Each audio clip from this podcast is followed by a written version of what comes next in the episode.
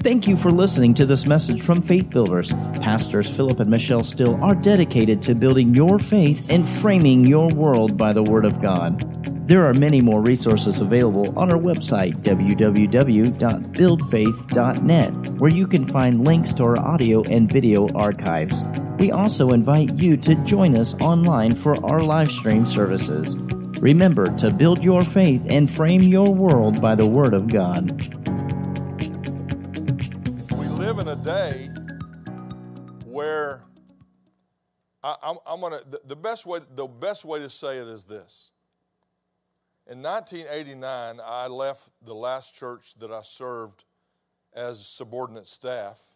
I'd traveled some starting in 1985, but in 1989 uh, was the last time that I served under a, another pastor on his staff. And, uh, you know, I thought I was going to be there forever because I was ha- happy, glad. My wife and I was the best place we'd ever been, and, and uh, we'd only served in two places. But uh, we loved the man of God and, and his vision. And, and it, the Lord interrupted us and said, I'm calling you to the nations. And so uh, I was sitting in northern Ontario Canada in a travel trailer. That travel trailer was my lodging for the week. I was doing a family camp between services on, week, on the weekend at a church in Toronto, and uh, the most international church I'd ever ever been in. And at that time, I'd probably been in maybe 200 churches.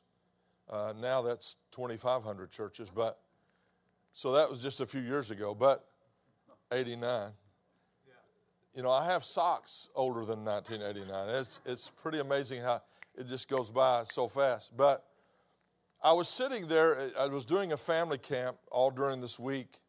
I was sitting there in, in this travel trailer. Uh, this church had just bought this property that was an old uh, facility, lodging, et cetera, et cetera. And they they were rehabilitating the property and they they did it for the purpose of having family camps. on a beautiful piece of property on a, on a lake in northern Ontario. Now, if you've never been to northern Canada or Canada, period, you, you, you don't really know what mosquitoes are until you've been there. The only place that tops it is Alaska. And they're the size of 747s. They, you can hear them zooming around and you'll breathe them in. There's so many of them, you'll, you'll inhale them if you don't have a net outside. And so I, I was not prepared for that. And so, uh, you know, th- they don't use off up there. They use they use DEET. I mean, it, they use what's outlawed here in the states. I mean, off uh, bu- those bugs just laugh.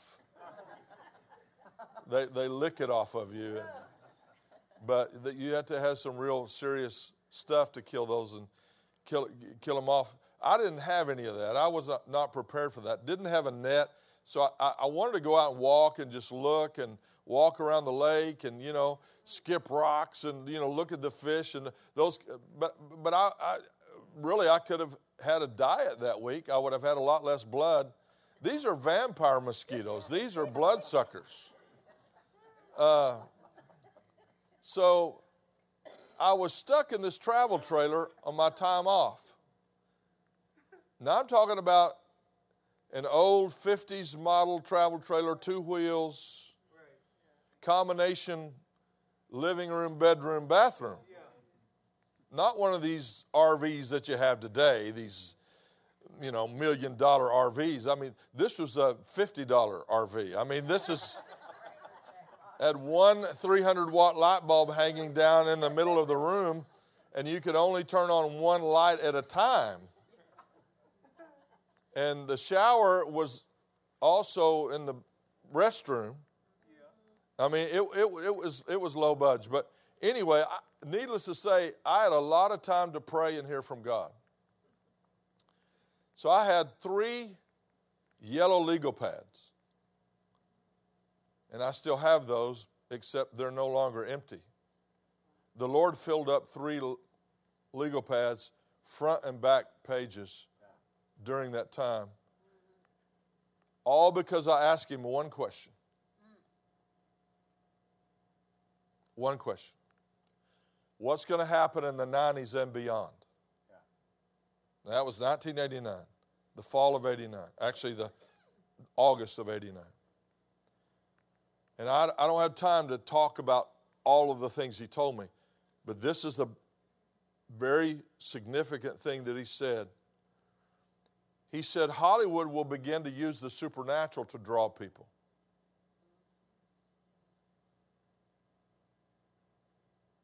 Now, that's old hat today, but in 1989, that was unusual. You cannot see things on television, movies today, without being bombarded with the supernatural. And here's the problem it's counterfeit. And the Lord began to show me. Now, you're, you're, you're looking at somebody who, when our children were very young, we went to the movie E.T. when it first came out. And we walked out in the first five minutes. Yeah. That's true. Because of something that that boy said in the kitchen. Words that I'd never, never wanted to hear my children hear. That's right. And we walked out. So I know what Hollywood can do. I wasn't raised in a church, I wasn't raised in a Christian home. I was raised on the street. I was raised, I know what the street life is like, I know what poverty is like.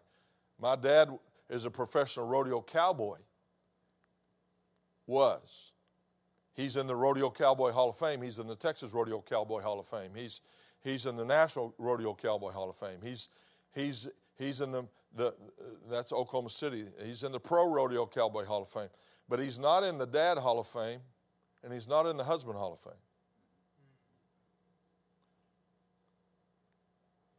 He, he is in the winning and earning millions of dollars, but wasting it away, died broke Hall of Fame.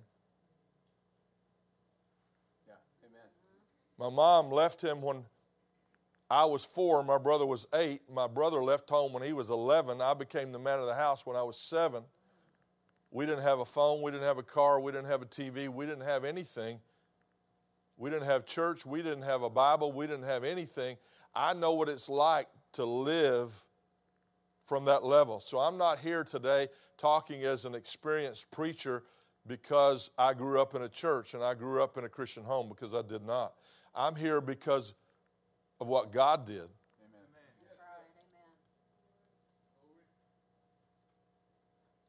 And when I sing that song, when I think about the Lord, I think differently than a lot of Christians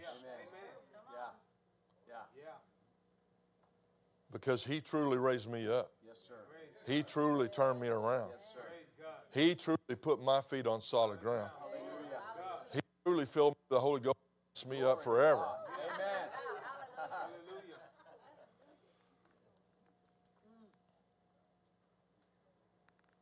So he said, Hollywood is going to use the supernatural to draw people. That wasn't all that surprising, but it was new. Even movies like Star Wars and all these movies today that you see, you know, you look back at the original Star Wars today and you see how cheesy it looks. You can see you can see how they did things, you know, and you know, today it looks more authentic, it looks more real, it doesn't look as fake because of technology advancements. CGI is what it's called, but it, it's all digital digital enhancement. But it's still very supernatural. And they've infiltrated our world with these images and with these characters to introduce not wholesome things, but evil things. They asked George Lucas, Where did you get the idea for the characters at the bar scene in Star Wars and all of these other characters? He said, I had dreams. Do you think those dreams came from God?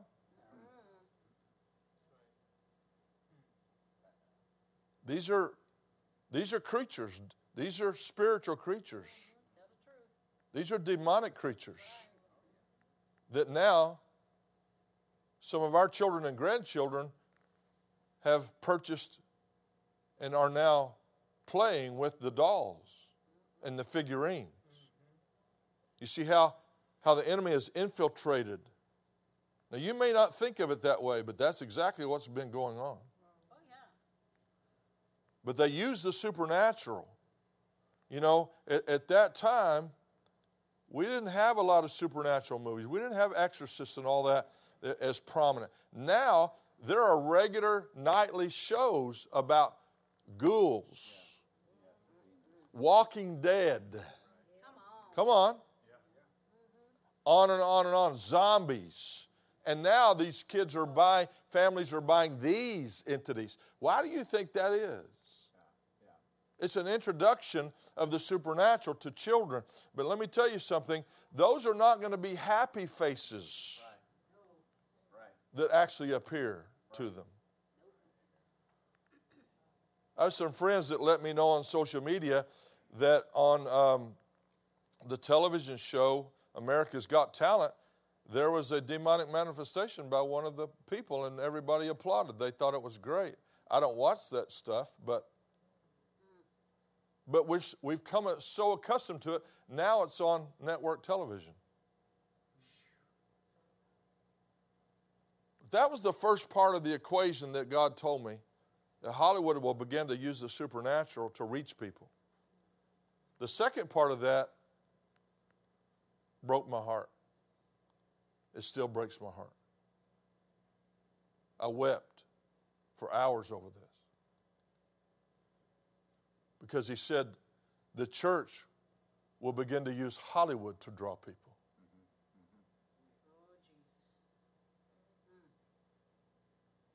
Entertainment,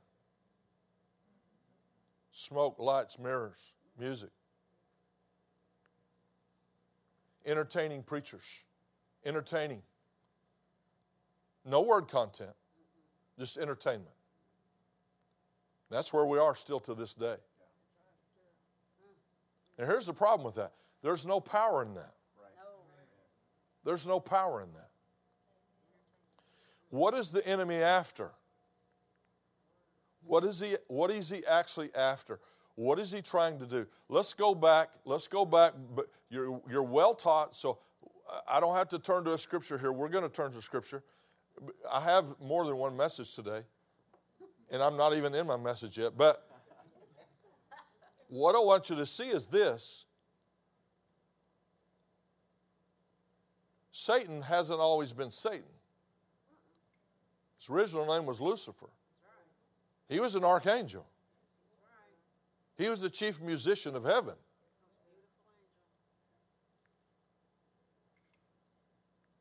Would it be a really surprise to us, the church, that now that he's fallen, he's evicted out of heaven, that he uses music to draw people? I mean, I, I could camp out there for a while. But yet, in our churches, we talk about death and life and the power of the tongue, but yet, we have so many Christians, even in our circles. I'm not talking about Baptists, I'm not talking about Methodists, I'm not talking about Episcopalians, I'm not talking about Catholics. I'm talking about word people. Listen to the world's music just like everybody else does. Got quiet. Is this Faith Builders Presbyterian? Death and life are the power of the tongue. Why would it surprise us that rockers die of drugs, alcohol? Why would that surprise you? Many of them die of hepatitis because they're old needle days, they're old shooting up days. They die of hepatitis.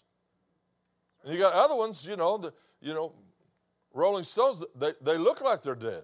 Yeah, it's true. Death warmed over. Then you got, well, that, that, yeah, that rock and roll, that's trash. Well, what about that country porn?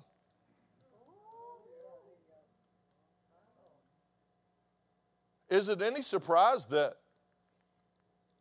country crooners die of alcoholism? That's what they sing about. That's what they talk about. Come on. Rock and roll, sex, drugs, and rock and roll. That's what they sing about. Wh- Why would it surprise us that hip hoppers and, and rappers die of violence, gun violence? Because that's what they talk about. Death and life are in the power of the tongue. But why, why would the church go to that? Why? Because the, the, the world has indoctrinated us and entered in this into our lives, into our families, into our homes. For what purpose? What is the ultimate goal? The devil got kicked out of heaven, he got evicted out of heaven, and he's trying to get back at God, which doesn't work directly. In other words, he hasn't been able to get at God. Right. He doesn't have the power. He got evicted. Remember what Jesus said when the when the 70 came back to Jesus when he sent them out to the cities, the villages, the highways, and said, Go heal the sick, cast out devils. They came back. Even the devils are subject unto us by your name. Right. Luke chapter 10. Right. That's right. And Jesus said, Really?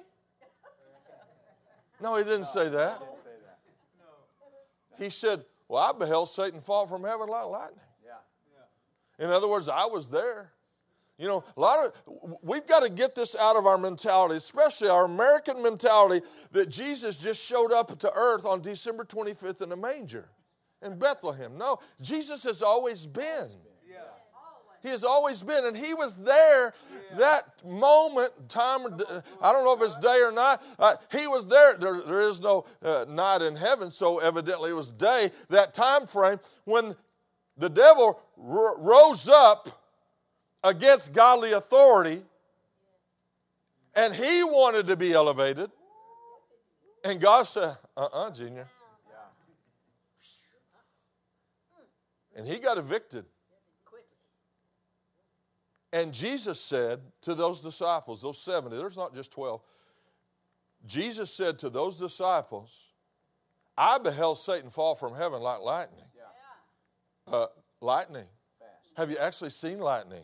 Ha- you, you have to see it in slow motion. Yeah. Right. I was coming in from Dallas uh, y- y- yesterday, last night, and there was this huge thermal. It had to be 40,000 feet. And, and even during the, it was dusk, and even, it was not even night yet, you could see the lightning. You could see the light in that thermal. It was massive. I, I'm, I'm glad it wasn't headed toward me, Amen. because underneath that was some problems.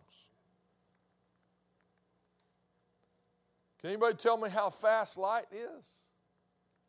186,000 miles per second. What, what happens after lightning? What? Thunder, thank you. Maybe that's what happened to the dinosaurs. I'm, I'm playing, I'm kidding. But that would have been a loud clap of light, uh, thunder, wouldn't it? So Jesus was saying to those disciples, I beheld Satan fall from heaven like lightning. And then what did he say? He said, I've given to you power over all the power of the enemy, it says in King James. But if you look it up in the Greek, you see, I've given, I've given unto you authority. That's right. Exous- Exousia. I've given unto you authority over all the dunamis, all of the ability of the devil. In other words, authority is greater than ability. Right. Law enforcement doesn't have the, have the ability to stop traffic, they have the authority to stop traffic. Authority is always greater than ability. Come on, somebody. But what is the world? What does the world elevate? Ability, talents, skills. Come on. Tragically, the modern church elevates ability and knows nothing about authority.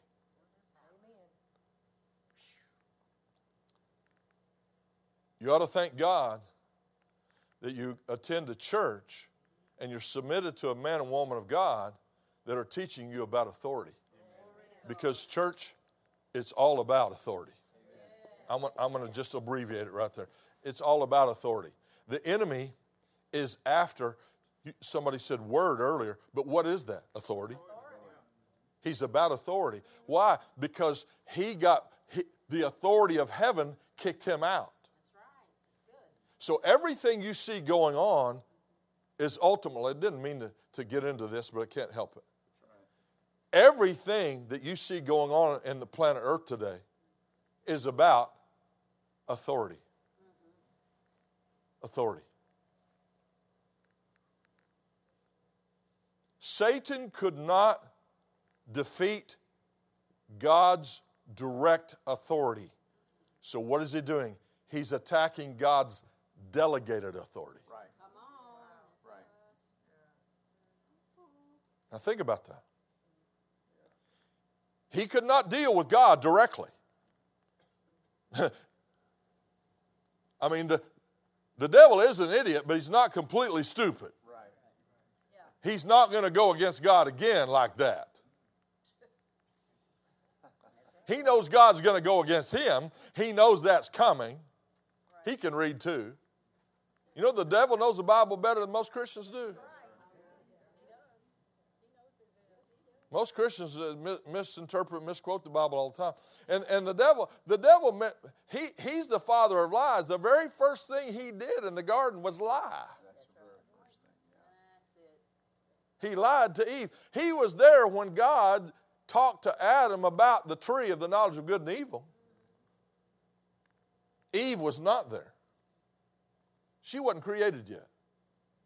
But when he found Eve alone, then he reiterated parts of what God said, but not all of what God said.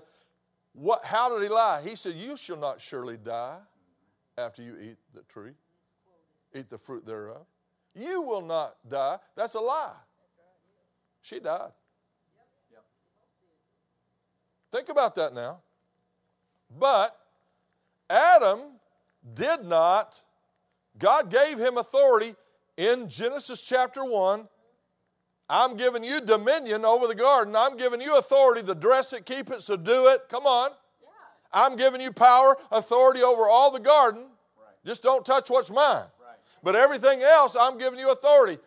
I mean, it, it, it, wasn't, it wasn't just one chapter between That's right. the elevation of Adam and Eve to the destruction of Adam and Eve. Think about that. That's chapter 3. Now, uh, you're well taught here, and I, I know I can reiterate some of these things without us turning there for the sake of time, but it's all about authority. Amen. It's still all about authority. So the enemy is after the godly authority in the earth. So, how does he do it? Where, where does he come? The enemy, is, remember, he's not a creator, he's a perverter. The, the devil's never created anything. Do you know that he's not creating more demons? Demons are not multiplying. He's not a creator, he's a perverter, he's a counterfeiter, he's a liar, he's the father of lies. So, what does he do? He attacks, he assaults, he intimidates the powers that God created, the authorities that God created. There are three primary entities of godly authority in the earth. God could not just speak authority into existence like He did the mountains and the planets and, and the solar systems and the oceans. He could not just decree authority. He had to create vehicles by which His godly authority functions, operates, and travels. Number one is the home. The home. Now I'm going to write this up here, but you, you and I, I hope you write this down. But it's so simple, you don't even have to write this down. And you guys on that side, I don't know how well you can see this, but I'm, I'm going to try to help you as much as I can. And you that are at the back, if you can't see this, it's because you're sitting in the cheaper seats. There's some more expensive seats up here.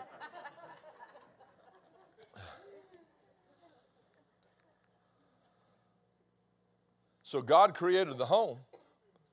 Bible says one can put a thousand flight, two can put ten thousand to flight. You know that the home is not twice as strong spiritually. The home is ten times as more powerful than an individual. That's why Satan is trying to destroy and circumvent godly authority in the earth by attacking the home. But here's the problem you can't redefine what you did not create. The devil did not create marriage, but he's trying to redefine it, isn't he? The Bible clearly says it's between a, a man and a woman, a male and a female, not a male and a female. The Bible is very clear about that. Again, we could go in, we could go into Genesis chapter 1, you see it plainly. The book of beginnings tells us right up front. And that's exactly the first thing, the book of beginnings, the very first thing that the enemy tried to circumvent godly authority. He came against the home. He came against the marriage. He, he, he didn't come to Adam and Eve when they were together. He came to Eve when she was by herself. He still does that. He still talks to, to the husband alone, the wife alone. Come on. And now we've got this mentality in the earth, and our, even in our nation, that was founded with families. Our nation was not founded by a bunch of jocks. Our nation wasn't founded by a bunch of just pioneers. Our nation was settled. Yeah, there were uh, uh, uh, uh, expeditions by men from other countries that came here, but they brought their families and they came. Do you know the history of Arkansas? Do you, do you know the history of Kansas and Texas and where I live, Oklahoma? Families came. Come on. Not a bunch of guys, not a bunch of girls, families. The devil is against families. The devil is against marriage. And he's trying to redefine what a marriage is because he knows that a marriage is powerful. So he's coming against godly marriage. He's trying to redefine what the home is. Well, you didn't create it, so sit down, shut up, and take notes. You don't get to redefine it. You didn't create it. You don't get to redefine what a man is or what a woman is. You don't get to make up 52 genders because you didn't make one of them.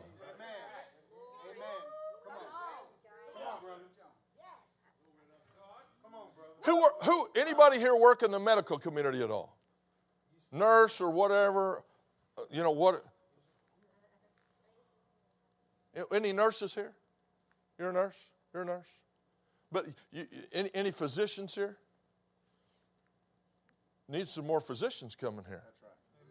Help you build the building. But you know, when you go into ER or you, you fill out uh, some type of paperwork, is there any paperwork involved in the medical community?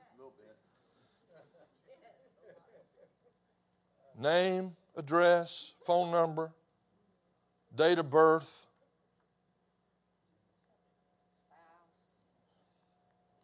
Family history, medical history. But right at the top, there's a box for a M and a box for a F. There's not a line that says what you identify as. Why? Because in the medical community, there are protocols based upon a male body and a female body. There's no protocols for any 52 genders. See how foolish this is? Because the male body is different than the female body. The female body's the body parts are different. Yeah, they're similar, but they're different. They're completely different. Can you see how the enemy is now infiltrated? And and and you know now they tell us that an 18 year old shouldn't be able to buy a rifle, but a a, a, a five year old can decide his gender.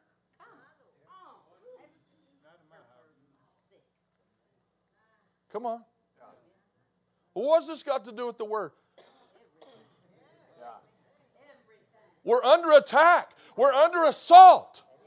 We got a fight going on. We didn't pick the fight, but we're going to finish it. Yes, we are. That's right.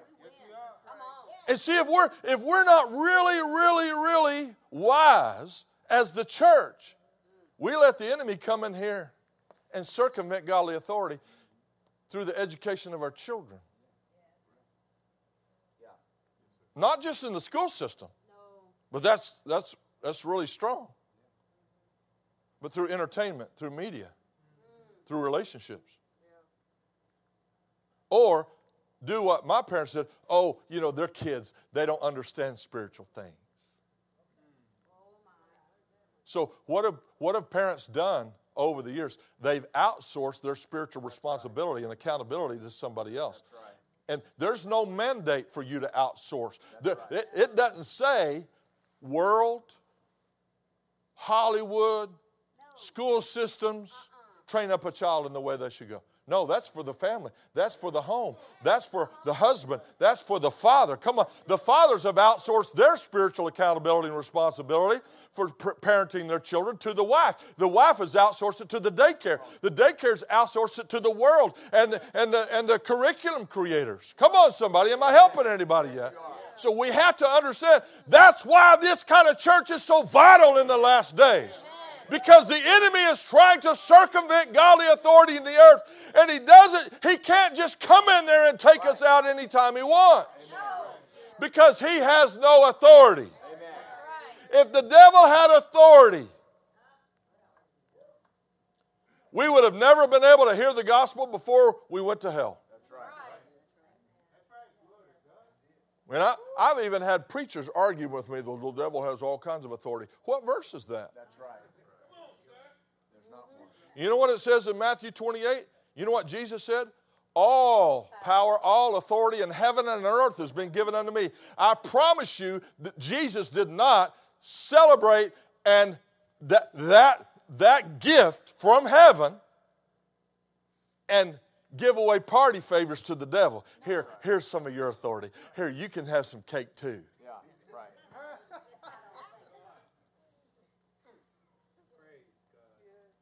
Devil has no authority, he has ability. That's why it says there in Luke about the 70 disciples all authority. All authority. I give unto you authority. I give unto you power. I give unto you authority over all the ability of the devil. That nothing shall by any means hurt you.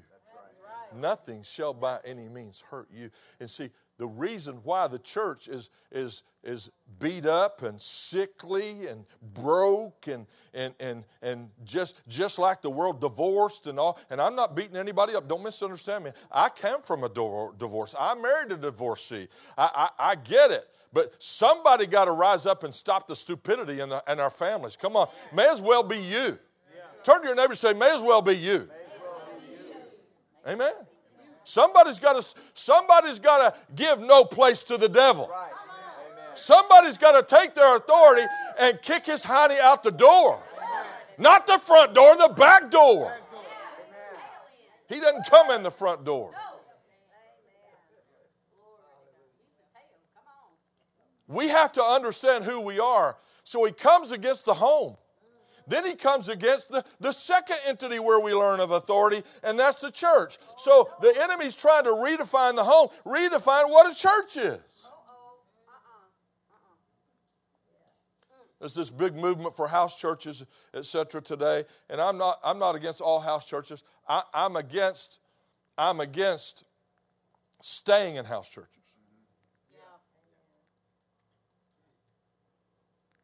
You can start a church in a house, but you shouldn't finish a church in a house.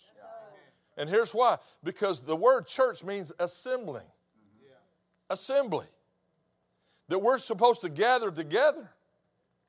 Well, you're going to run out of house for really fast if you're doing it the right way. Amen? So I'm not against church, churches starting in houses. I'm, I'm against them staying in houses. And, and, you know, now we got all this church at Starbucks, church at the theater, church, you know, church at the movies, church at this.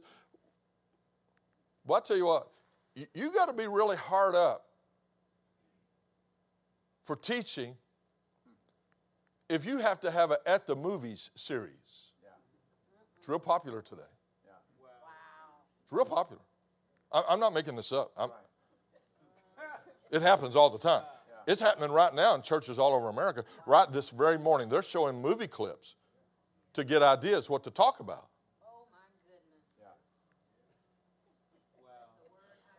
I, I don't know about you, but Hollywood, Hollywood got nothing on this right here.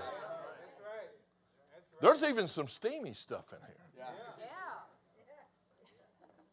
Yeah. I'm not going to go there today. So, here's the third entity, and that's government.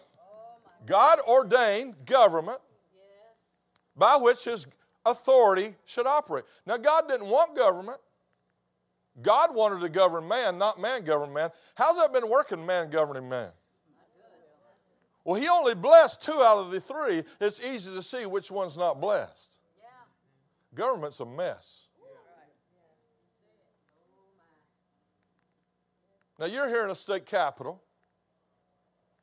State capitals are weird. There's a lot of fleshly, flaky, funky people in the state capitals. Why is that? Have you ever been to our nation's capital? Have you ever been to D.C., District of Columbia? It's really weird. Why? Because the enemy comes to those seats of government of each nation and each, each state. The enemy comes to those seats of government to do what? To circumvent godly authority. And that's why state capitals are weird. Austin is weird. They even have they even have bumper stickers. Keep Austin weird. What that doesn't take. That's not hard. Austin's weird to the tenth degree. Weird people. You land in Austin, and, and you go. This is not Texas. There's no way this is Texas. I found out I was in California four weekends in a row in May. I flew home a couple of times, but I've been all over California quite a bit for years. I was in California five times during 2020 during COVID. It just depends on where you go as far as you know where their wacky governor is, you know, is going to be followed because those. The, I, I learned very quickly that a county um, sheriff is the number one law enforcement officer in the in the whole county, and California has massive counties. So there's a lot of conservative counties and conservative sheriffs, they said, We're, not, we're going to not follow this chaos by this governor. This governor's demon possessed. And so you, you, see, you see this happening around the nation.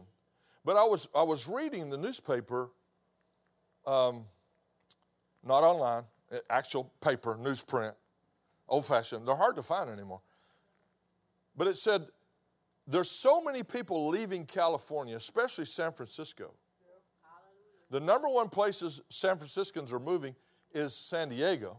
There's, there's a good reason for that. San Diego is more conservative, weather's better, housing is a, a bit cheaper, not a lot. California's so expensive. The number two place is Austin. I said, no! No! Austin doesn't need more weird people. Now, don't misunderstand me. I love Californians, and I, I, I enjoy uh, preaching in California. Just Sunday before last, I was in San Diego. So I, I enjoy that, and, and, and I love I have a lot of friends there and a lot of pastor friends, and they're doing a great work. And, and there's a lot of on fire churches in California, and there need to be. Yeah. Oh, yeah. Because it's crazy.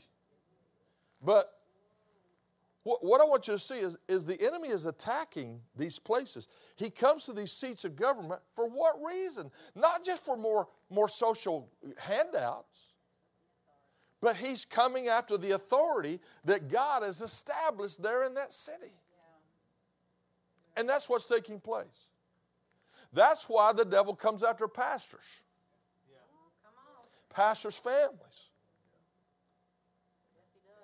Hmm?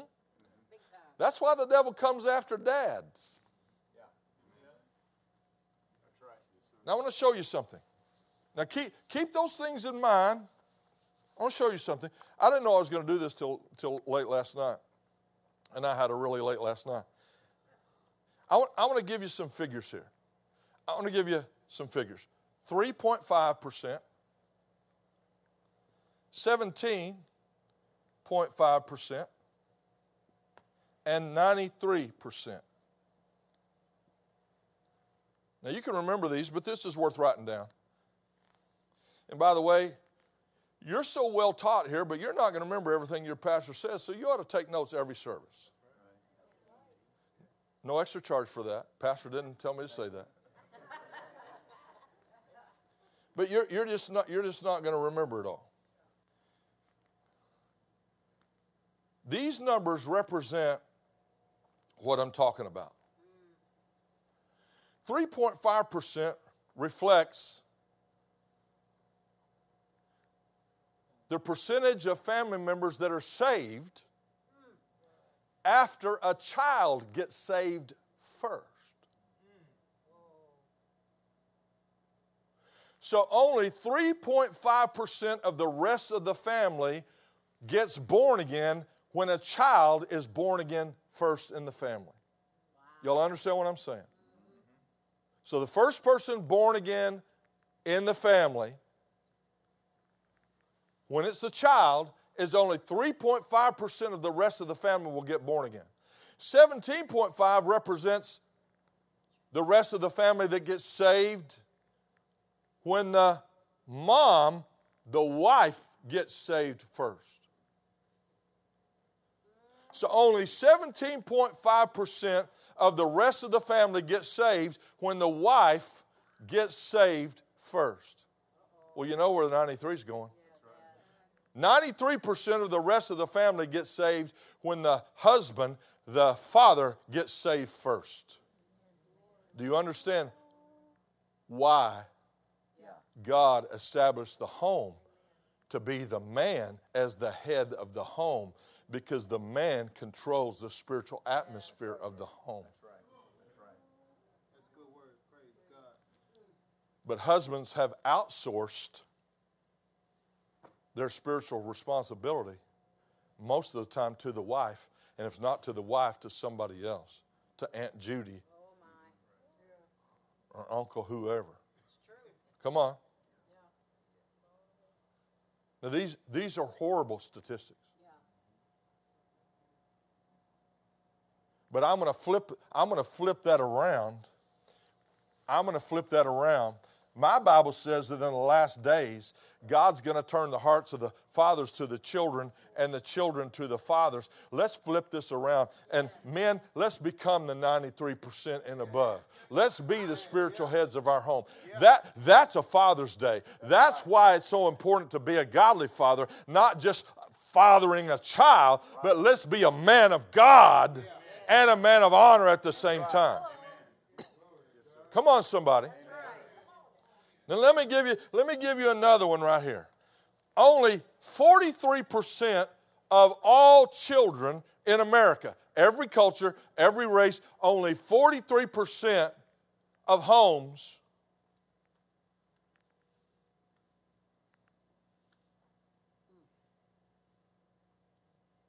Let me say it this way. Homes are 43% single parent.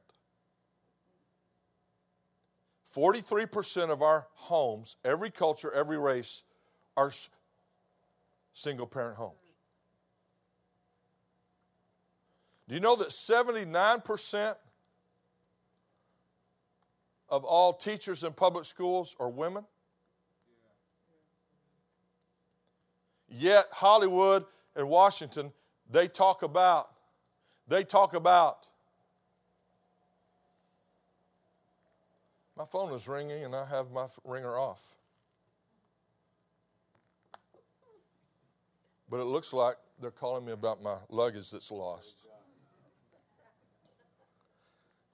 After three days, they better be calling me.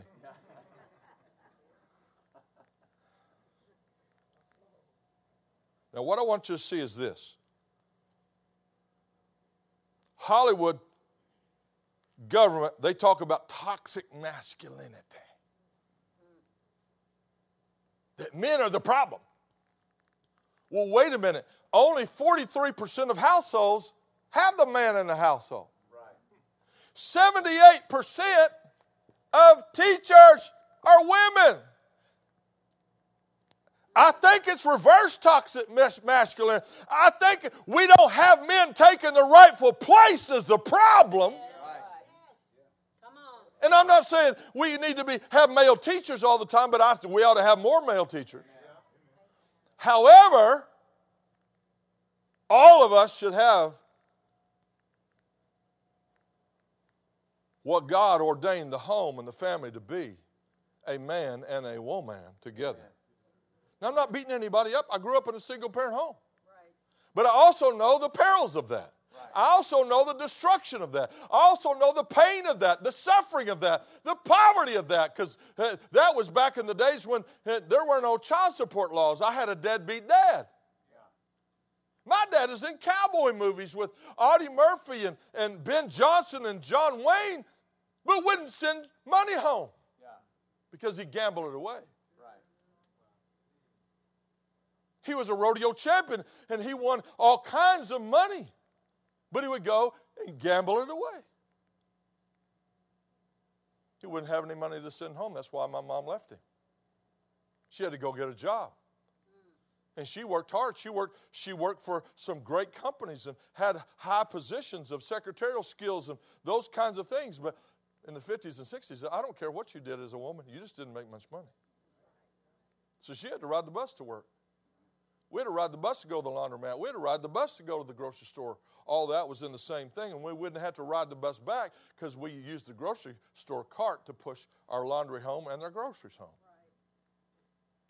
It's really embarrassing, you know. My brother, he was too cool for school back then because he's four years older. He wouldn't go to the laundromat with us. But you're taking the laundromat, and then the bus, you know, hits the curb on the way over, and all your dirty laundry spills out in the middle of the bus floor. That's kind of embarrassing because it's kind of intimidating. Poverty is intimidating to a child. Yes, it is. That's, that's one of the reasons the devil uses poverty against families.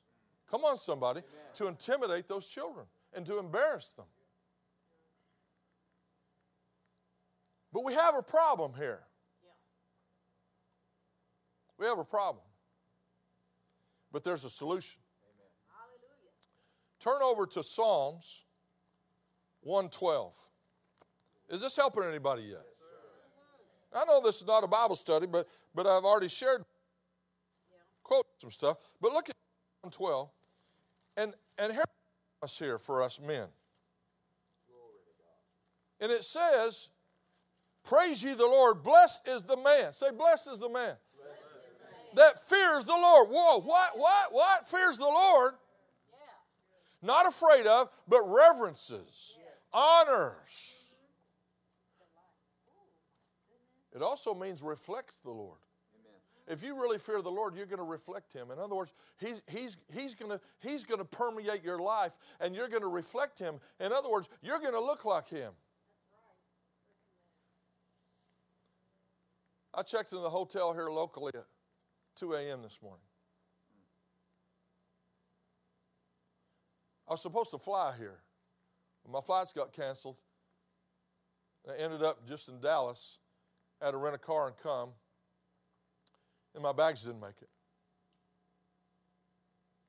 So I had to drive, and, and because my bags didn't make it, I have a garment bag that uh, carry my, my suits and my shirt and stuff. But my luggage had my shoes, my belt, and all of my toiletries. So I had to go buy all that. Oh, the glamour of air travel. But my point is, I'm not telling you that to feel sorry for me. Please don't. But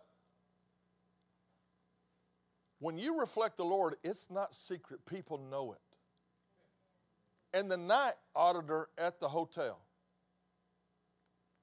after I checked in, now I haven't shaved in two days because my razor and stuff is in my toiletry bag and my luggage. And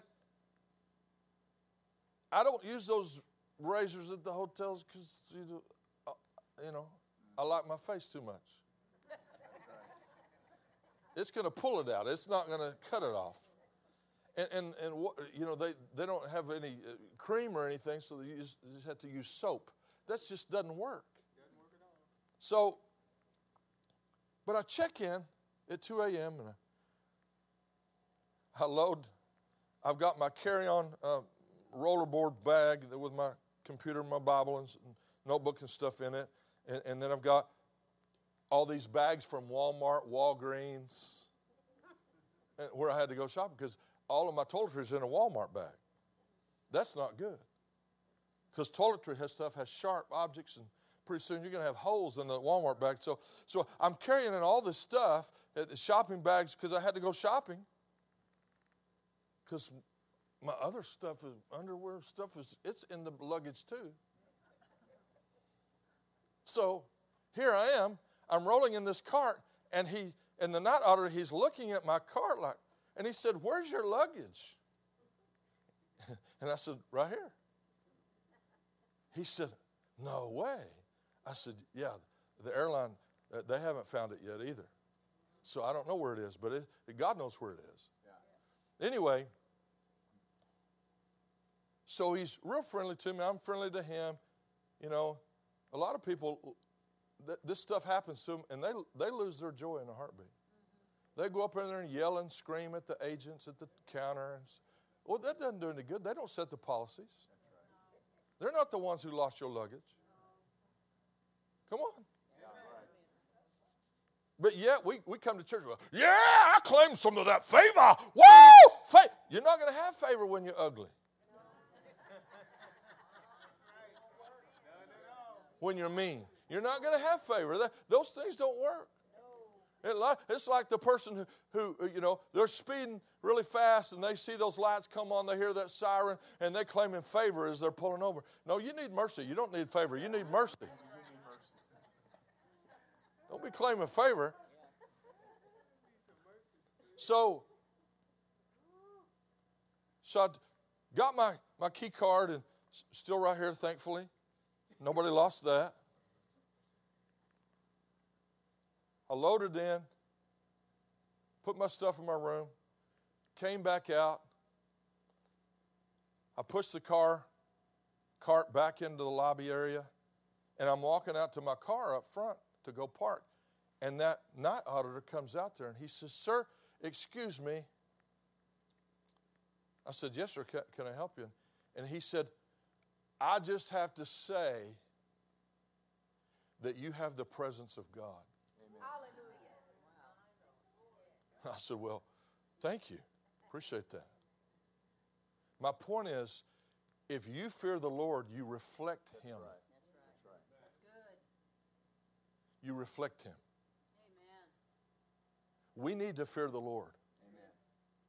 These are promises in the Word. He said, if we would fear the Lord and delight greatly in His commandments, that means we love the Word. I fear Him, I revere Him, I honor Him, I reflect Him, I bless Him. Come on, somebody. And I delight greatly in His Word. Look at verse 2 His seed shall be mighty upon earth. There's your first promise. My children will be mighty. My children's children will be mighty. And then it says, the generation of the upright shall be blessed. Not punks, not thugs. I grew up in the hood. I grew up in three different projects that no longer exist. They tore them down. They, they weren't in, they weren't habitable when I was there. So I grew up with all the races and all the places Dallas, Fort Worth, East, East Dallas.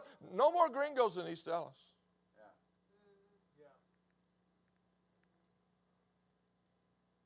So I know what it's like. I know what it feels like. I know I, I, I had, when I was seven, my brother left home. I had to be the man of the house, meaning I had to protect, protect my drunk and drug addicted mom. She was the homecoming queen. She's the head cheerleader.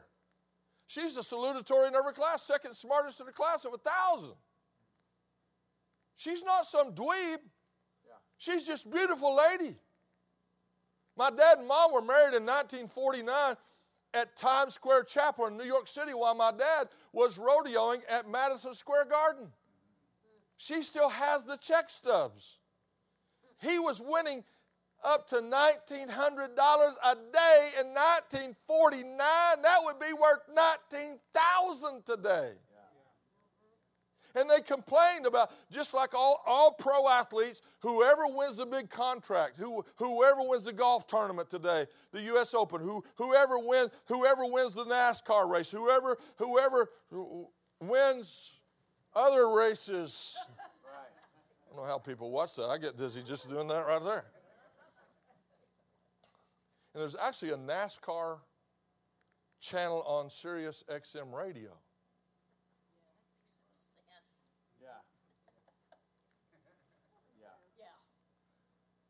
People are so addicted to entertainment.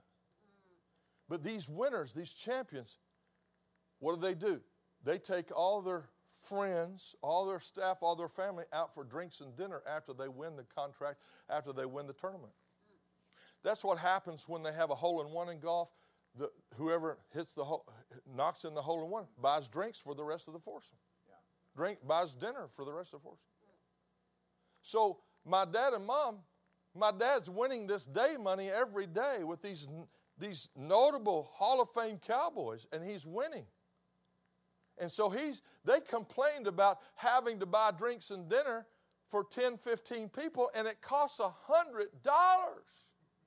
Not each. Today it would be each. Yeah. But a hundred dollars for drinks and dinner mm-hmm. for 15 people back then. And he's making $1,900 a day at least. See, back then you didn't have sponsors. If you didn't ride eight seconds, you didn't get a check.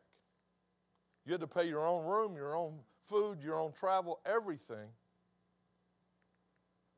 The first week my parents were married, they were invited on a television show called Who Do You Trust? I was about to say, don't lift your hand if you watch that show. But there was a host named Jack Paar, but he moved on to a different show. And now this young whippersnapper from Lincoln, Nebraska, named Johnny Carson, is the new host. My parents were on the original Tonight Show the first week they were married. My mom still has the scripts in this pastel green paper. It's six pages front and back. All the questions are going to be asked and the answers they have to answer based on the interviews that they, they had. You mean it was scripted? If you really believe in reality TV, you, you probably also believe pro wrestling is real.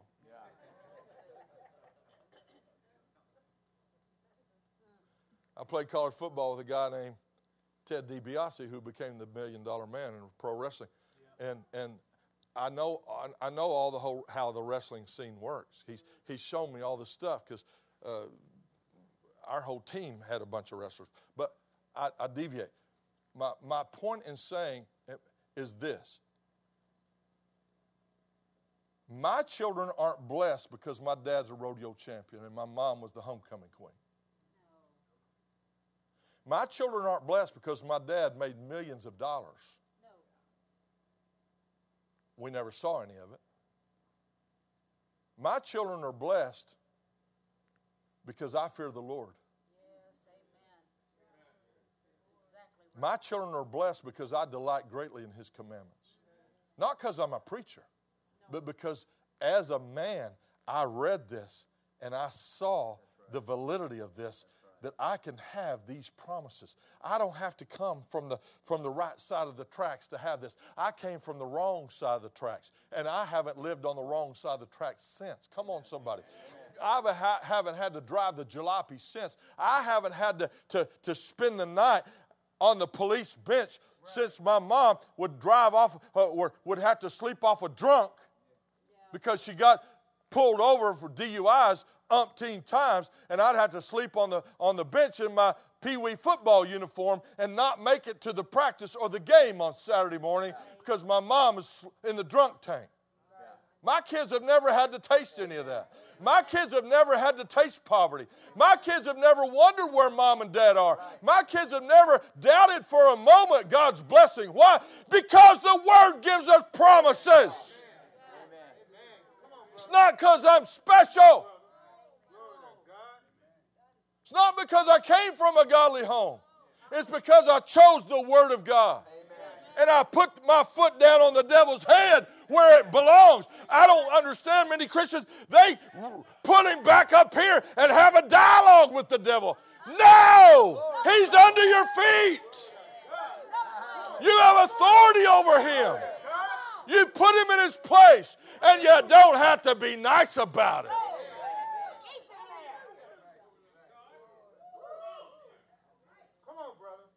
These are our promises belong to the church. It's time that the church started walking in the promises in the Bible instead of just hearing about them or reading about them. We need to walk in them. That's why these songs that Pastor led are so vital because they're word songs. That's who we are. His seed shall be mighty on earth. The generation of the upright shall be blessed. Wealth and riches shall be in his house, and his righteousness endures forever. Hallelujah. You ought to circle that. You ought to outline the whole area, and you ought to write me real big at the top and put an arrow to. That's me. That's me. That's what I have right there. That's me. Amen.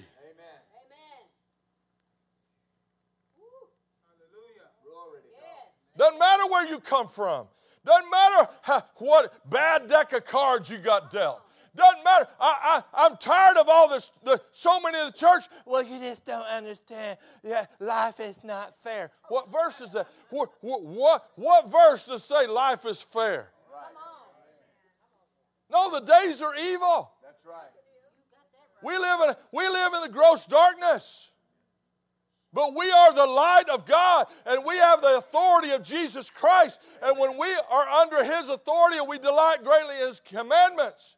And we're doers of the word, not just hearers, not just quoters. I know a lot of people quote the word better than me, but they're not doers. I'd rather know less and do it than know everything and not do it. We've got to be doers in the last days. Why? Because what does it say in James 1:22? He said, "Be ye doers of the word, not hearers only." And then it doesn't stop there. It says, "Deceiving your own selves." That means the devil doesn't need to deceive you. When you're not a doer, you're self-deceived. when I re- when I read that, I saw a lot of faces. I saw a lot of family members in there. Wow. Am I helping anybody yet? Psalm 1, 127 says this Except the Lord build the house. Except the Lord build the house, they labor in vain that build it. Except the Lord build the house. And I got news for you. It's good news. That word build in Hebrew doesn't mean just construct, establish, build. It also means rebuild. So maybe you you didn't invite God in on your building. I've got a lot of construction background. I built the buildings of our ministry back in 1978 that we, we now operate out of. Um, I've helped build a lot of churches. I've built hundreds of houses, commercial buildings, and shopping centers, all kinds of stuff. My, my two children are in construction now, and and my daughter builds homes, and she's a designer and first, and then she started building, and and you know when you when you build a facility, you build a structure. The most important part of the structure is not what you see. It's what's covered up. It's the foundation. It's under the ground. But you know what? After you build it, you can't go back and fix it. These foundation repair uh, companies, that's just putting a band aid on, on, that, on that facility. Because, especially here in Arkansas, the ground moves a lot because there's so many rocks. You wouldn't think, you know, same thing in Missouri, or if you're from Missouri, in par- certain parts you say Missouri. My mom's from Missouri. So there's so many rocks and, and there's so much clay in, in some parts. The ground moves a lot. And so you, you have to dig. I, I, have a, I have a friend here in, in the metro area that has built hundreds of homes as well. And, and I've been out to the job sites with him o- over the years. And, and you, you have to dig and you, you have to secure. You have to go down to bedrock. You, you can't go to that loose rock that's up in the soil. You have to go down deep and you have to dig your pier holes down. Why? Because it's going to move if you're going to if you're going to build a proper home. And there's so many hills here. You better build a proper home. You better build a proper foundation or your your your pad's going to slide. And that's disastrous. And it doesn't matter what all's in that house or what it looks like. If it's moving, it's over. It's kind of like those homes on the Yellowstone River this last week. You know, why people build right on a river is amazing to me. In this one house, it was huge. It was huge, several thousand square feet. And it, it went down that river for five miles, they said. It, it had a lot of foam in it, evidently. I'm kidding. But anyway, I mean, I, I hate that for that family, but don't, don't build something, don't build something on the river. Now, I know here on, on, on the Arkansas, there's in the hills just not far from here, right down the hill. You know, there's some homes up in the hills. Well, that's different than building right down on the water. And, and, and it, it's, it's, you know, the, the, the water's not going to rise that high. But some of these, they build it right on a riverbank. Colorado and all, all over the mountain states, they build it right on the riverbank, not understanding that there can be a flood and fill up. That creek's not there because it just started right there. This whole thing, this whole canyon was cut by that creek. So maybe you don't need to build right on the creek. But, but it's so soothing at night. It's not if you're riding down it in your, in your Sealy mattress, your Posturepedic. So, Pastor know what I'm talking about. Uh, around Kansas City, you know, th- there's a lot of that rock outcroppings there uh, on, the, on the eastern side of uh, Kansas as well. And you have to stabilize that ground. But what's different about him saying rebuild? Rebuild. Because God is God, he allows us to go back into our lives, even after our life has been built, and rebuild it, reestablish it with the Word. So never, ever buy into the lie that you're done and you can never change. Never buy into the lie that you're just SOS, stuck on stupid. He'll help you get off a high center real fast. Now, I, all of us have been SOS at one time or another. I was there for many years. But God helps you get off of that and get out of that mentality. See, I, came, I, I lived in the hood, and a lot of people, they move out of the hood physically, but they didn't move out of the hood mentally. They still got the hood. They still got the, they still got, the Bible calls them the iniquities of, iniquities of your fathers. What, what does that mean? It's not, it's not handed down sins. It's not generational curses and generational sins. It's inherited character traits. And you continue to follow the bad character traits that your family taught you, and you'll turn out just like your family. I still got family in that. My brother and I, we broke off of that. Why? Because of the word. Not because they, they went to the same places we went. They heard the same word we heard. But their children and their grandchildren, oh, it's painful. Now, I don't know your story. So I'm not picking on you. I know my story well. And I got cousins that their kids are a big mess prison, incest, divorce. Multi- I got one aunt been married nine times. She's trying to keep up with Liz Taylor. She found three husbands at the same bar.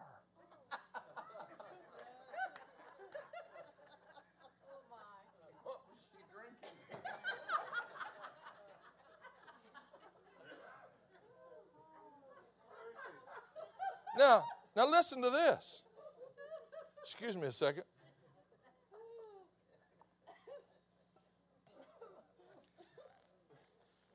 What self respecting Texas man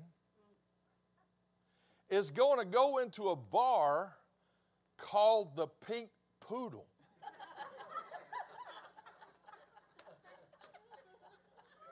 It has a pink building pink parking lot, pink sign with a poodle up there, pink neon flashing, buzzing. with a pink bar. How do I know all about it? Because before I was saved, my family would take me in there. What self respecting Texas man is going to find? And then you're going to find three husbands in that same bar? No wonder the wheels fell off your life. Now, thank God she's saved now and delivered and married to one man for 30 something years. But my goodness.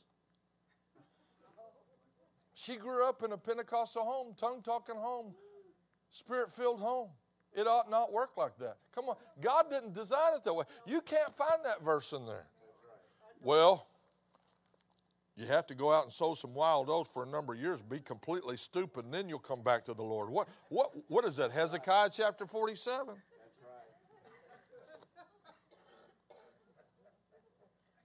Now, let me close with this.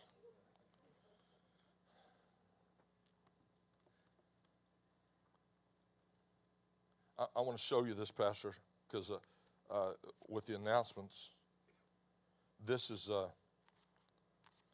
this is the, the latest message that the Lord has had me share uh, most recently, and it's in here somewhere.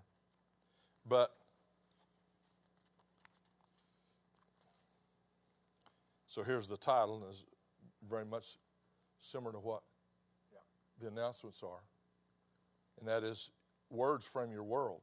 Yeah. That's taken from Hebrews chapter 11, verse 3 and we're not going to turn there, but you know what it says. By faith, the worlds were framed by the Word of God.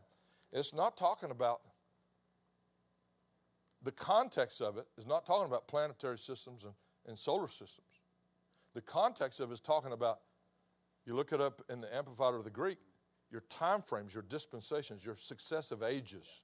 In other words, your world, my world, is transformed, changed by the Word of God. Yes, sir. Yes, sir. When we apply it and we appropriate it and we become doers of it, there's nothing in your life that can't change. I said, There's nothing in your life that can't change. Last year, I started developing this growth on my head, right up here. Every time I went to get a haircut, you know how they either brush your hair, they, usually they comb it, they wet it down, and then they comb it back. And and the hairdresser would the comb would get stuck on that growth. And it was painful, but she would go, oh.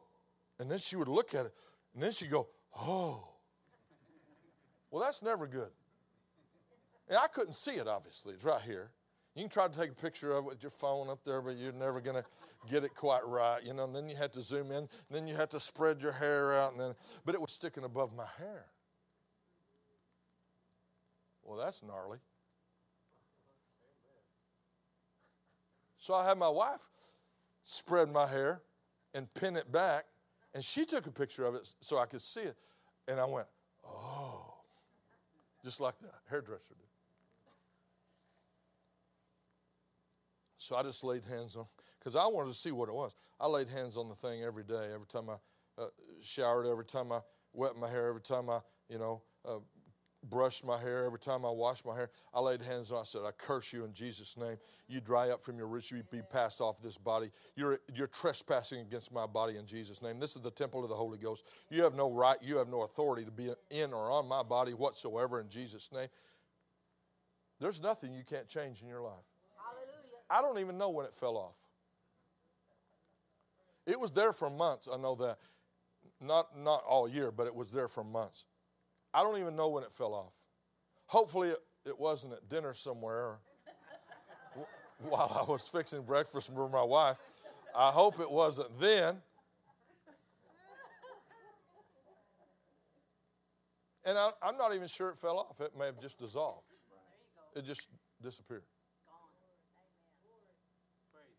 Now, you can't change your whole anatomy because there's something called genetic determinisms. Basically, a genetic determinism means if, if, if mama ugly and daddy ugly, then you need prayer. But anyway, or cosmetic surgery. But all, a creative miracle.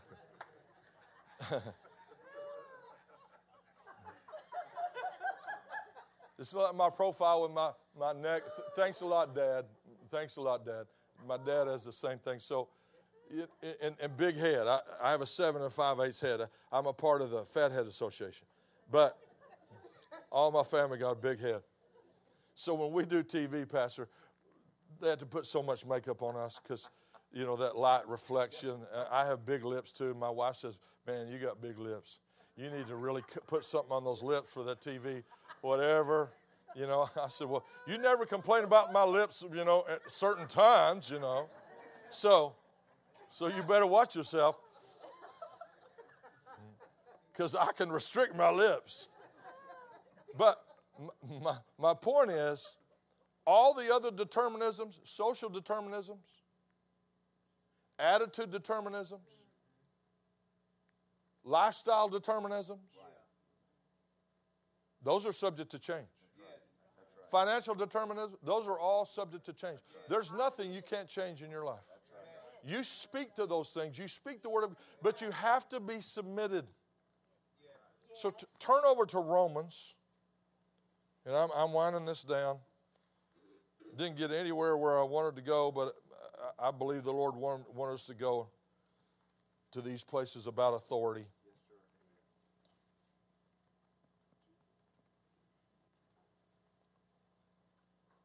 Romans chapter 8. Romans chapter 8 is absolutely a treasure trove of great revelation. I encourage you to read the book of Romans, if not monthly, then quarterly for sure. And I don't mean just read, study. Look at it carefully. Because Romans is a masterpiece by the Holy Ghost, as recorded to the Apostle Paul, about our redemption, about who we were, and what happened to us with the love of Christ, and what we have become, and what we are now. Amen? Some of us got beat over the head with the Roman road by uh, denominational people, and they meant well, but you know, for all have sinned and fallen short of the glory of God, and none is righteous, no, not one, and uh, you know, you know, blah blah blah, just beat you over the head with condemnation. The problem is, for all of sin fallen short of the glory of God. This Romans three twenty three. That's not the end of the chapter. None of those on the Roman road were the end of the chapter. You just need to keep reading. That's who we were before Christ. That's not who we are now. You read the book of Romans and you find very quickly, it, it, just this afternoon, if you'll just read chapter 5 and chapter 6, it will absolutely light your fire. And you won't need a nap. It'll, it'll fire you up, it'll get you so fired up it, it'll get you so excited because it talks about our redemption. It talks about who I am now. It talks about the fact that we're, you know, sin is dead to us.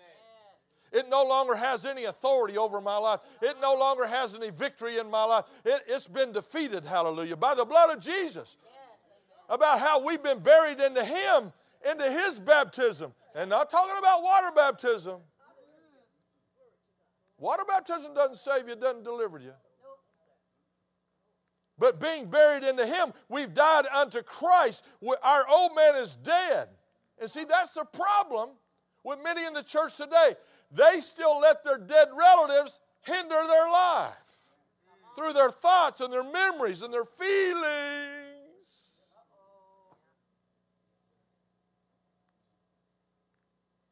None of you would do that, but just the people watching uh, the video or listening by recording.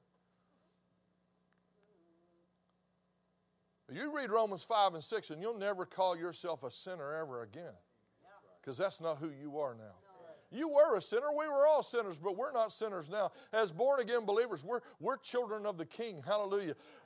Jesus is my older brother. Hallelujah. He, he, I, am seated together in heavenly places in Christ Jesus. I'm seated with Him, glory to God. I'm, I'm no longer at the kiddie table, I'm no longer begging for crumbs. I'm seated right there with him at the Father's table. Hallelujah.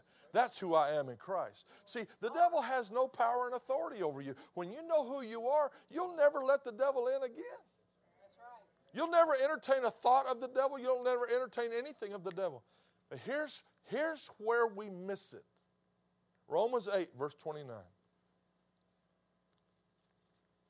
Romans chapter 8, verse 29.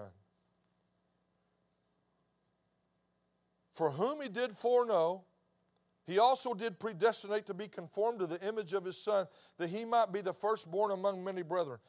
Now, I've asked them to put this up in the Amplified version on the screen, the um, Amplified Classic. Do you guys have that? I want you to see this. It's, it's, it's, it's different. It's, it, it shares something and communicates something that we understand. It says, For whom he did foreknow, there were, of whom he was aware and loved beforehand. God was aware and loved you before you were you. Before there was even a dirt ball that goes around the sun every 365 and a quarter days a year. He knew you from the beginning. You see, again, we got this mentality that Jesus just showed up in a manger in Bethlehem on December 25th. No, no, no, no. He's always been, and He's always known us. And God is the master builder, He's the master creator. Builders don't just build something to build something. Builders build things because they know and they see ahead of time. Thank you. Builders have a purpose for everything they build. You go into Home Depot or Lowe's, and you can all, find all kinds of raw material, but that's not the only raw material in the earth. But you can find all kinds of tools in those stores power tools, hand tools, electronic tools, elbow grease tools, Every tool has a purpose. Sometimes you can look at some of these tools, what's that for? It's kind of like the, the dad video we saw. That was funny. Need a wrench, son, not pliers. Well, what kind of wrench do I need? He, ha- he was holding up an adjustable wrench, but maybe that adjustable wrench doesn't work under the sink where he was. Maybe you need one of those angle wrenches under the sink that has a light on it. You can buy one of those now. The old days, you had to try to hold the flashlight in your mouth and be a real skinny guy, not thick fingers and so. And two people can't fit under the sink to hold the flashlight and do, do the work, especially a guy with our shoulders, you know, we can't get under there. But now they make tools for this. I tell you what, as a builder and, and, and to, to remodel things, when they developed this camera that has this snake, this, this, this flex snake that you can drill a hole in the wall, get in but, but over, over the top of the ceiling tile, and you can go right up in the corner, and, and it has a light on the end of it, and you can shine it up in the ceiling, and you can look on this screen and see what's up there. Woo! That was a sweat saver. That was, that was a, a, a, a, mouse reducer where you don't have to get up where the mouse and the, and the bugs and the millers and whatever else is up there. The, you know, the, the cooties. But my point is, every one of these builders has a design. And God is the best master builder and creator in the, in the history of the universe. God did not make you a copy. God made you an original. Think about this. Of all the billions of people that have ever lived or living now that will ever live, nobody has the same fingerprint. Nobody has the same footprint.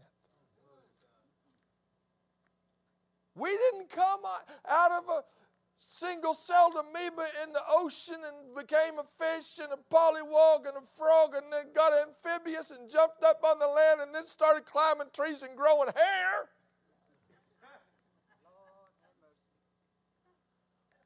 God had a purpose for you, a design for you. He predestined you.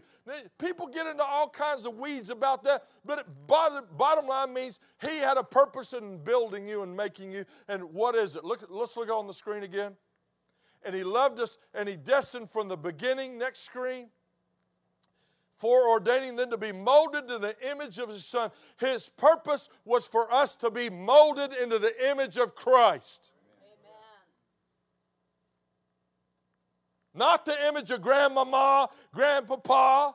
Not the image, be like Mike, be like whoever. No, we're supposed to be like Christ. When people say, You look just like your daddy, I'm offended. Now, I don't take offense, but that's offensive to me. Because my dad was a philanderer. My dad was a, a, a my dad died broke. Thank God I led him to the Lord. But he died broke. Had to help bury him. That's sad. Where's all that money that you made? Where's all those millions that you made?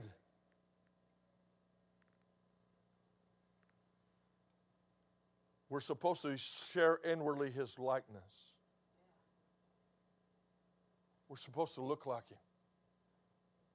We're supposed to reflect Him. Right. We're supposed to be like Him. Well, what a novel idea that Christians are supposed to be like Christ. Christ is not his last name, it's his title. Uh, it means anointed one. So the word Christian literally means little anointed ones. 76% of Americans call themselves Christians, that would mean 76% of Americans walking around are little anointed ones. I don't think the number is accurate. We're missing something. But notice this that he might become the firstborn among many brethren, that Jesus might become the firstborn. And he was the first one born again. When God raised him up to new life. Amen? He was born again. If he wasn't born again, we couldn't be born again.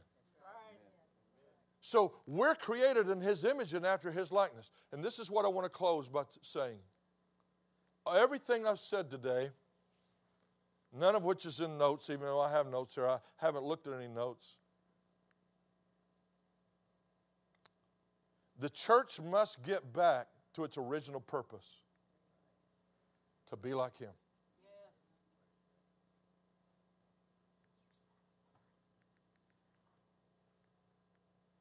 To walk in the power, the wisdom, the authority that he walked in. Yes, to love. Yes, to be kind. Yes, to be generous. But you're not going to have the power, the authority, the wisdom just because you're nice. Let's just be nice. That's what a lot of the the smoke filled churches are teaching. Let's just, just can't we get along? Let's just be nice. Let's just do nice things for the city. Let's just put some roofs on some people's houses. That's just that. And can't pray their way out of a wet paper bag. Don't have any power, don't have any authority, can't run the devil off. The devil is running ransack through their family and through their kids' lives. Come on, somebody. Amen. We can have it all, we can do it all. But I will say this I, am still looking for that, that missions project that Jesus put a roof on a church somewhere.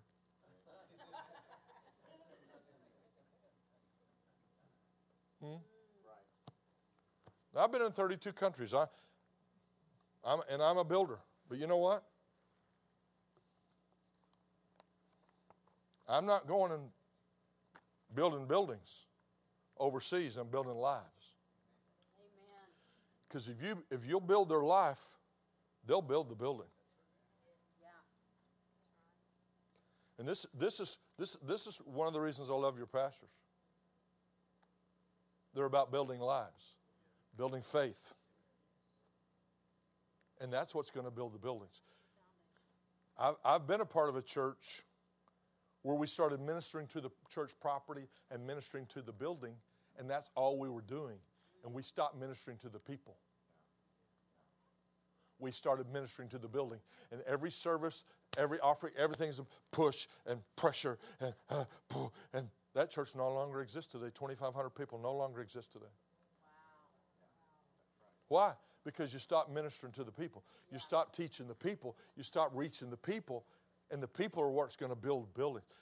We've got to build ourselves up. We've, we've got to fight the fight of faith. We must stand up. Faith is a vehicle by which we attain these all of these things. We don't just use faith to do to do what? To be blessed, to drive nice, wear nice, you know, living nice. That's not all faith is for.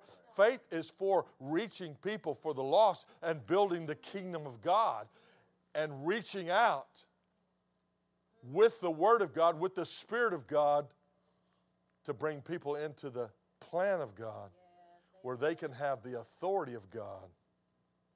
And when a church finds out who they are in Christ, they can't be stopped. There's a synergy that happens and they can't be stopped. Hallelujah. Hallelujah. Let, us just thank God for the word for a moment. Thank you, Lord, for the word. Thank you, Lord, for the truth. Thank you, Lord, for this house. Thank you, Lord, for this plan that you've ordained, that you've established here. Thank you, Lord. Lord, I just pray over men and families today. Lord, if anybody needs their, their house, their lives rebuilt, Lord, that they will see the importance, the, the validity, the necessity of doing it now, not putting it off any longer. I pray for marriages. I pray for single men. I pray for single women. I pray, Lord, for all, all people. I pray for every family.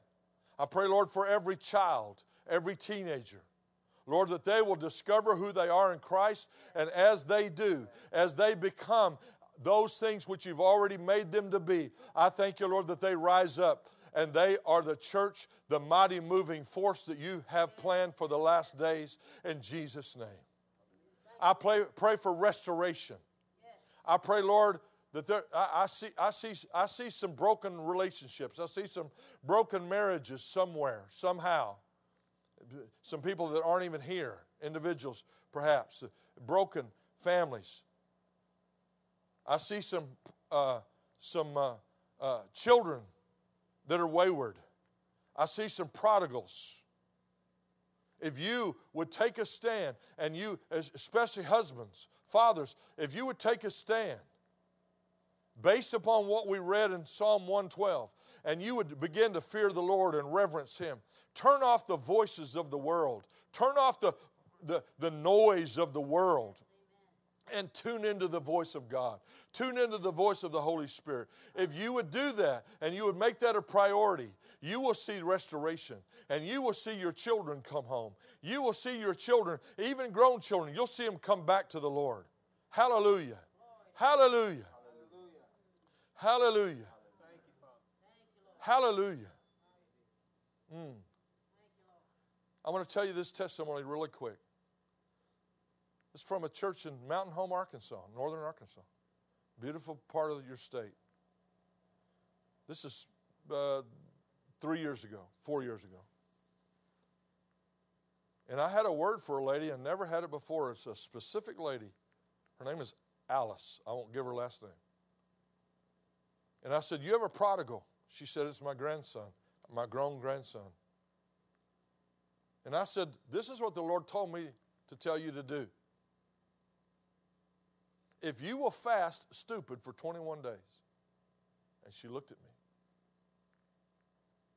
I said, What I mean by that, all of us have stupid in our lives, unnecessary things that we don't need, that drain us, that pull, pull things that distract us from real purpose. Come on. It takes 21 days to break a bad habit. And so you'll break that stupid off of your life in 21 days and you'll replace it with prayer.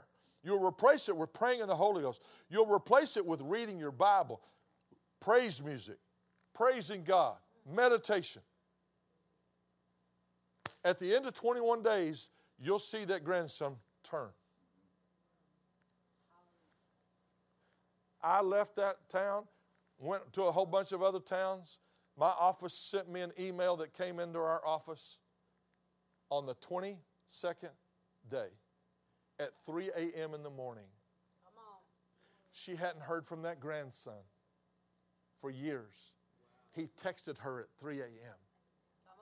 Mimi, are you awake? Hallelujah. She texted back, Yes, I am.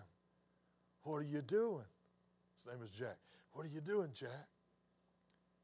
He said, I can't do anything right now but pray in the Holy Ghost.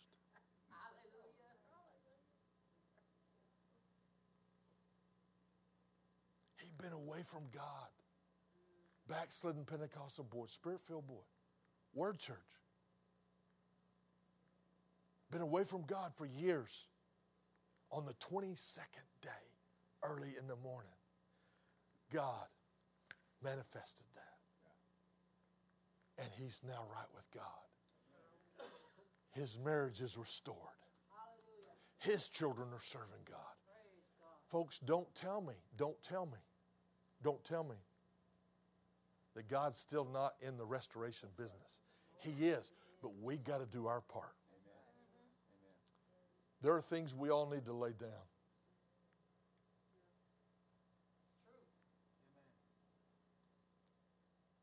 Stupid for me might not be stupid for you. Stupid, stupid for you might not be stupid for me. But what has God told you to stop? What has God told you to get rid of? What has God told you to realign? What has God told you to cut out? That's what you need to cut out. But don't just say no. Why? Because your yes has more authority than your no. Say yes to Him. Right. Say yes to Him. Right. When you say yes to Him, what is, is James 4 7? Submit yourself therefore to God. Say yes to God. Resist the devil and he will flee. Yes to Him first. You don't have any power to resist the devil if you don't say yes to Him first because your authority comes from Him, not you and your authority over the devil. It comes from Him. Your authority is only as great as your submission to God's authority. Come on, somebody. Hallelujah. Pastor, I know you, you got to finish this.